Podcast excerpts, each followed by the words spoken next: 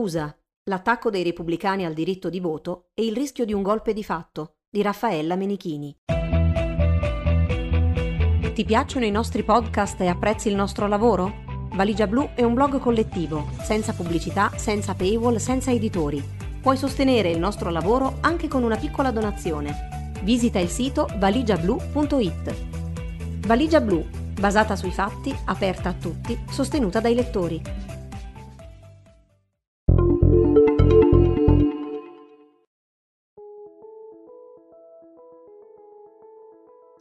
Game, un gioco sulla lunga distanza, quello che rischia di intrappolare gli USA in un rovesciamento delle regole democratiche fino a portare ad un golpe di fatto, quando si arriverà al prossimo appuntamento elettorale per la Casa Bianca nel 2024.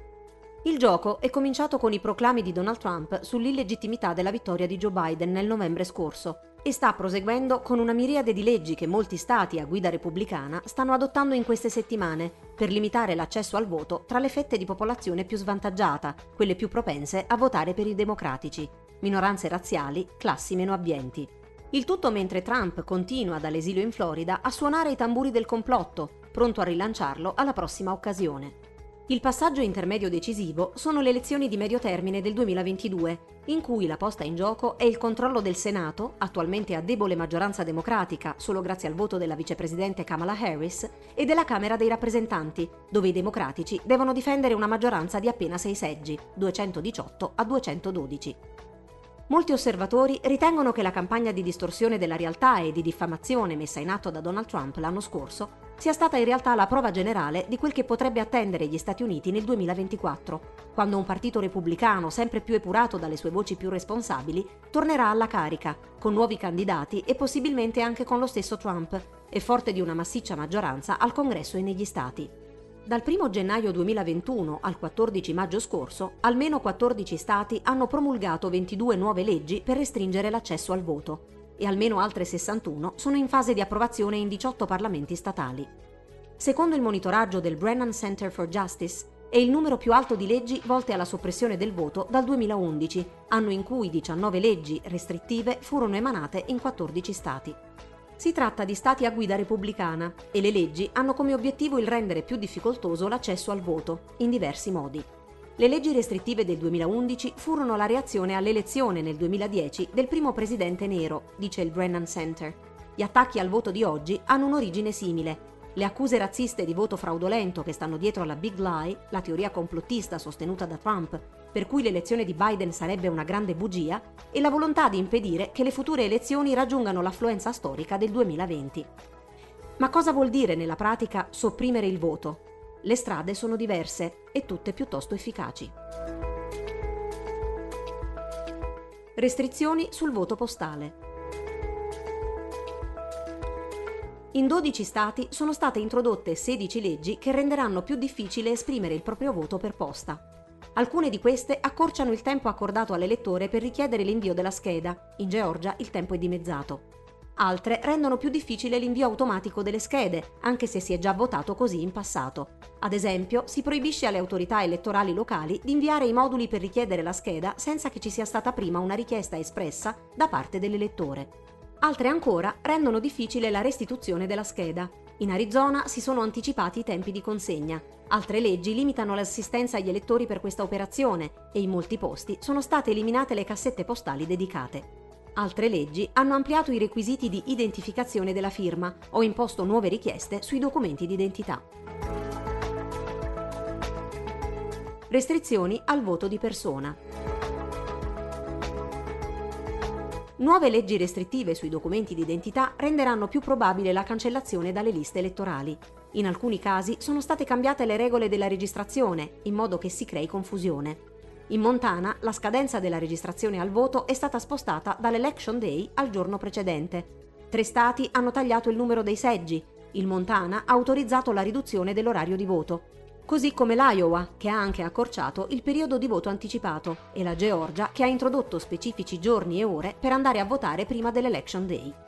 In Wisconsin si proibisce al personale delle case di riposo di incoraggiare o informare gli ospiti sulle opzioni di voto. E in Texas e in Georgia si vuole rendere più difficile il Voter Registration Drive, cioè l'assistenza attiva al voto da parte di volontari, molto utilizzata dalle comunità afroamericane. La gran parte di queste leggi sono concentrate in tre stati, Texas e Michigan con nove leggi ciascuna, il Texas sta valutando una legge soppressiva omnibus e Wisconsin con sette leggi. Il caso del Texas è emblematico. Come scrive il Washington Post, i repubblicani del Texas, dichiarando guerra alla democrazia, stanno montando un'azione di retroguardia contro un elettorato che sta evolvendo, congelando il potere del Grand Old Party, GOP, in modo che tra due, quattro o dieci anni gli elettori non potranno trasformare le proprie scelte in azione. Il metodo scelto, cioè le leggi di soppressione del voto, non solo rende più difficile per certi americani votare, ma pone anche le basi per il caos elettorale. L'obiettivo è screditare l'intero processo democratico, con i pubblici ufficiali incaricati delle elezioni sottoposti a minacce, umiliazioni, intimidazioni e persino a rischio di denuncia, un processo che potrebbe sfociare nella cancellazione totale delle elezioni se i repubblicani non dovessero vincere. Se pensate che le elezioni del 2020 siano state un caos, aspettate a vedere cosa i repubblicani hanno in serbo. Più poteri ai rappresentanti di lista. Le nuove leggi incoraggeranno prima di tutto il caos nei seggi, creando limitazioni e pregiudizi di frode a carico degli ufficiali elettorali, con tanto di multe anche per semplici errori tecnici come in Arkansas, contemporaneamente incoraggiando e ampliando la possibilità di intervento di quelli che qui chiameremo i rappresentanti di lista, ovvero i partisan poll watchers. Immaginiamo un'armata di osservatori animati dal sacro fuoco del complotto anti-Trump, con accesso non solo ai seggi, ma anche allo spoglio delle schede, nuove leggi in Georgia e Montana. In Georgia un singolo osservatore può arrivare a contestare il diritto al voto di un numero illimitato di elettori al seggio, con il potenziale di scatenare caos e scoraggiare gli elettori a prescindere dalla fondatezza delle obiezioni. Ne è stato un assaggio quel che è accaduto in Arizona, con le schede della Maricopa County, passate su richiesta di un'azienda della Florida a cui lo Stato aveva bizzarramente appaltato il riconteggio rivelatosi decisivo per la sconfitta di Trump, sotto i raggi ultravioletti per trovare tracce di bambù e provare così che le schede contraffatte venivano dalla Corea del Sud. L'arma del gerrymandering. Parallelamente alla soppressione del voto, i repubblicani intendono usare il ridisegno dei collegi elettorali per mantenere il controllo dei parlamenti statali, che le elezioni del 2020, nonostante i 7 milioni di voto popolare di vantaggio per Biden, hanno confermato nelle mani del GOP. Con il censimento del 2020, stati solidamente repubblicani come la Florida e il Texas otterranno ancora più rappresentanti, rendendo virtualmente impossibile per i democratici mantenere la risicata maggioranza nella seconda Camera del Congresso. L'obiettivo di queste manovre è una precisa fascia di popolazione, le minoranze, in particolare gli afroamericani, che si sono dimostrati tra i segmenti decisivi del rovesciamento di Trump. Come scrive Ines Paul della Deutsche Welle, si punta a minimizzare la possibilità per i neri e le altre minoranze di influenzare l'esito delle elezioni e mettere a rischio il controllo del potere da parte del Partito Repubblicano. Il partito cerca così di mettere al sicuro il proprio futuro in un paese in cui la maggioranza bianca sarà una cosa del passato nel giro di pochi anni. Il disegno non è del resto una novità. Il Partito Repubblicano ha una lunga storia di successo nel prendere di mira il diritto di voto delle comunità più emarginate. Da sempre ha incoraggiato situazioni di disagio e confusione ai seggi, lunghe file in giorni lavorativi, processi di identificazione con documenti spesso non alla portata di tutti, intimidazioni. Ha funzionato nelle elezioni di midterm del 2018, quando sono stati 120 milioni gli elettori che non hanno votato pur avendone diritto. E la tattica non è neanche nascosta. Donald Trump l'ha rivendicata non più tardi dell'anno scorso, quando in una delle molteplici apparizioni alla Fox ha denigrato gli sforzi dei democratici per facilitare l'accesso al voto in piena pandemia. Hanno fatto cose da pazzi, hanno permesso livelli di voto che se mai venissero approvati non ci sarebbe più un repubblicano eletto in questo paese. Più chiaro di così. La battaglia del For the People Act. E i democratici, Joe Biden, cosa fanno?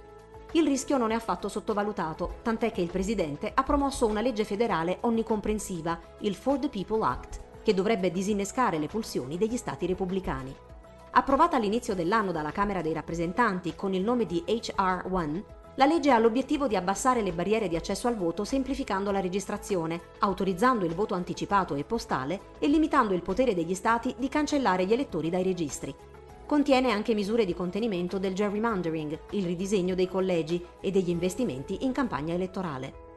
Ma al Senato Biden non ha i numeri dalla sua parte, o meglio, avrebbe una piccola possibilità se il fronte democratico fosse compatto, e non lo è. Qui infatti le cose si complicano, per motivi tattici che si incrociano con tecnicalità procedurali. Complicazioni che si riassumono in un nome, Joe Manchin, senatore democratico del West Virginia, che ha già annunciato che non voterà per il For the People Act. Secondo lui è una legge troppo divisiva, non essendoci neanche un repubblicano disposto a votarla, e in una fase in cui il paese andrebbe riunificato e le priorità dell'amministrazione Biden dovrebbero concentrarsi sulla ripresa economica post-pandemia, rischia di diventare un diversivo pericoloso per l'agenda democratica.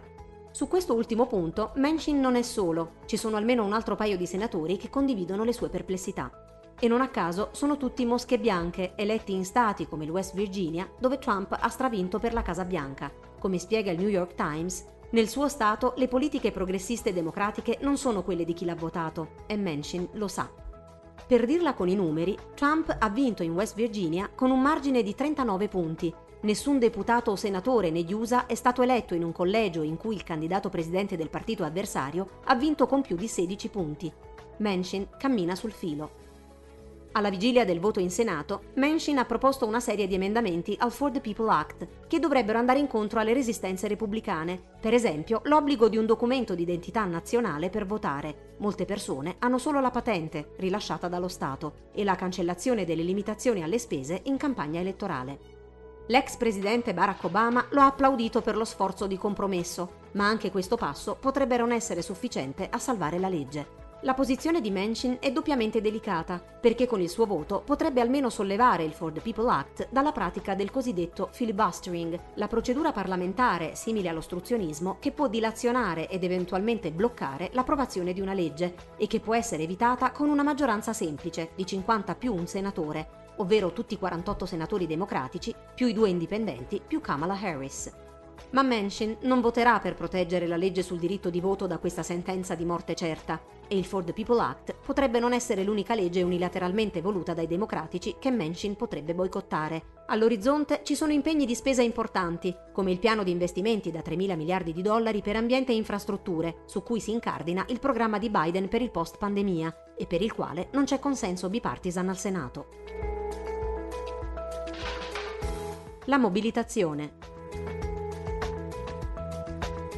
Ma è sul diritto di voto che si gioca una partita che va al cuore della democrazia e infatti la questione sta scuotendo le coscienze e mobilitando forze trasversali.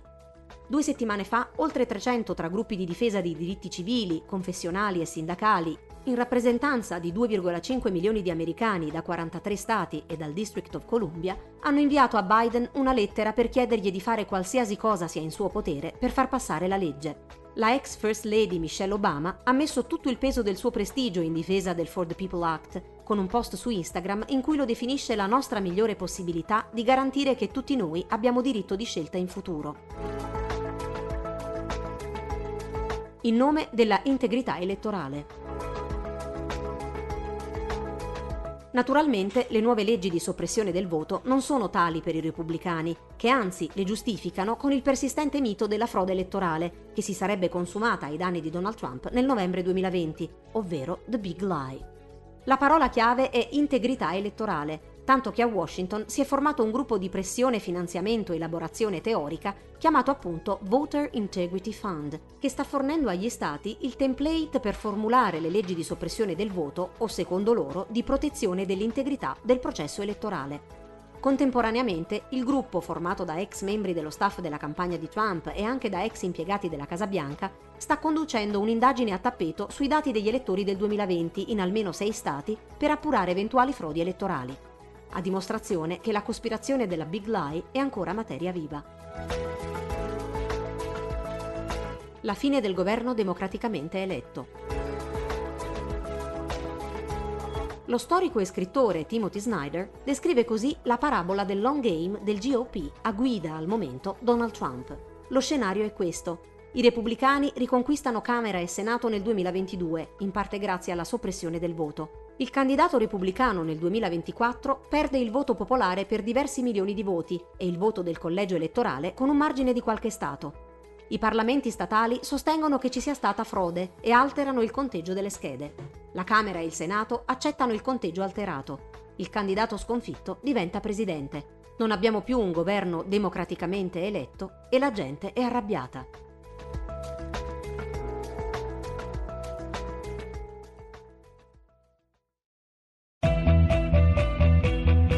Ti piacciono i nostri podcast e apprezzi il nostro lavoro? Valigia Blu è un blog collettivo, senza pubblicità, senza paywall, senza editori. Puoi sostenere il nostro lavoro anche con una piccola donazione. Visita il sito valigiablu.it. Valigia Blu, basata sui fatti, aperta a tutti, sostenuta dai lettori.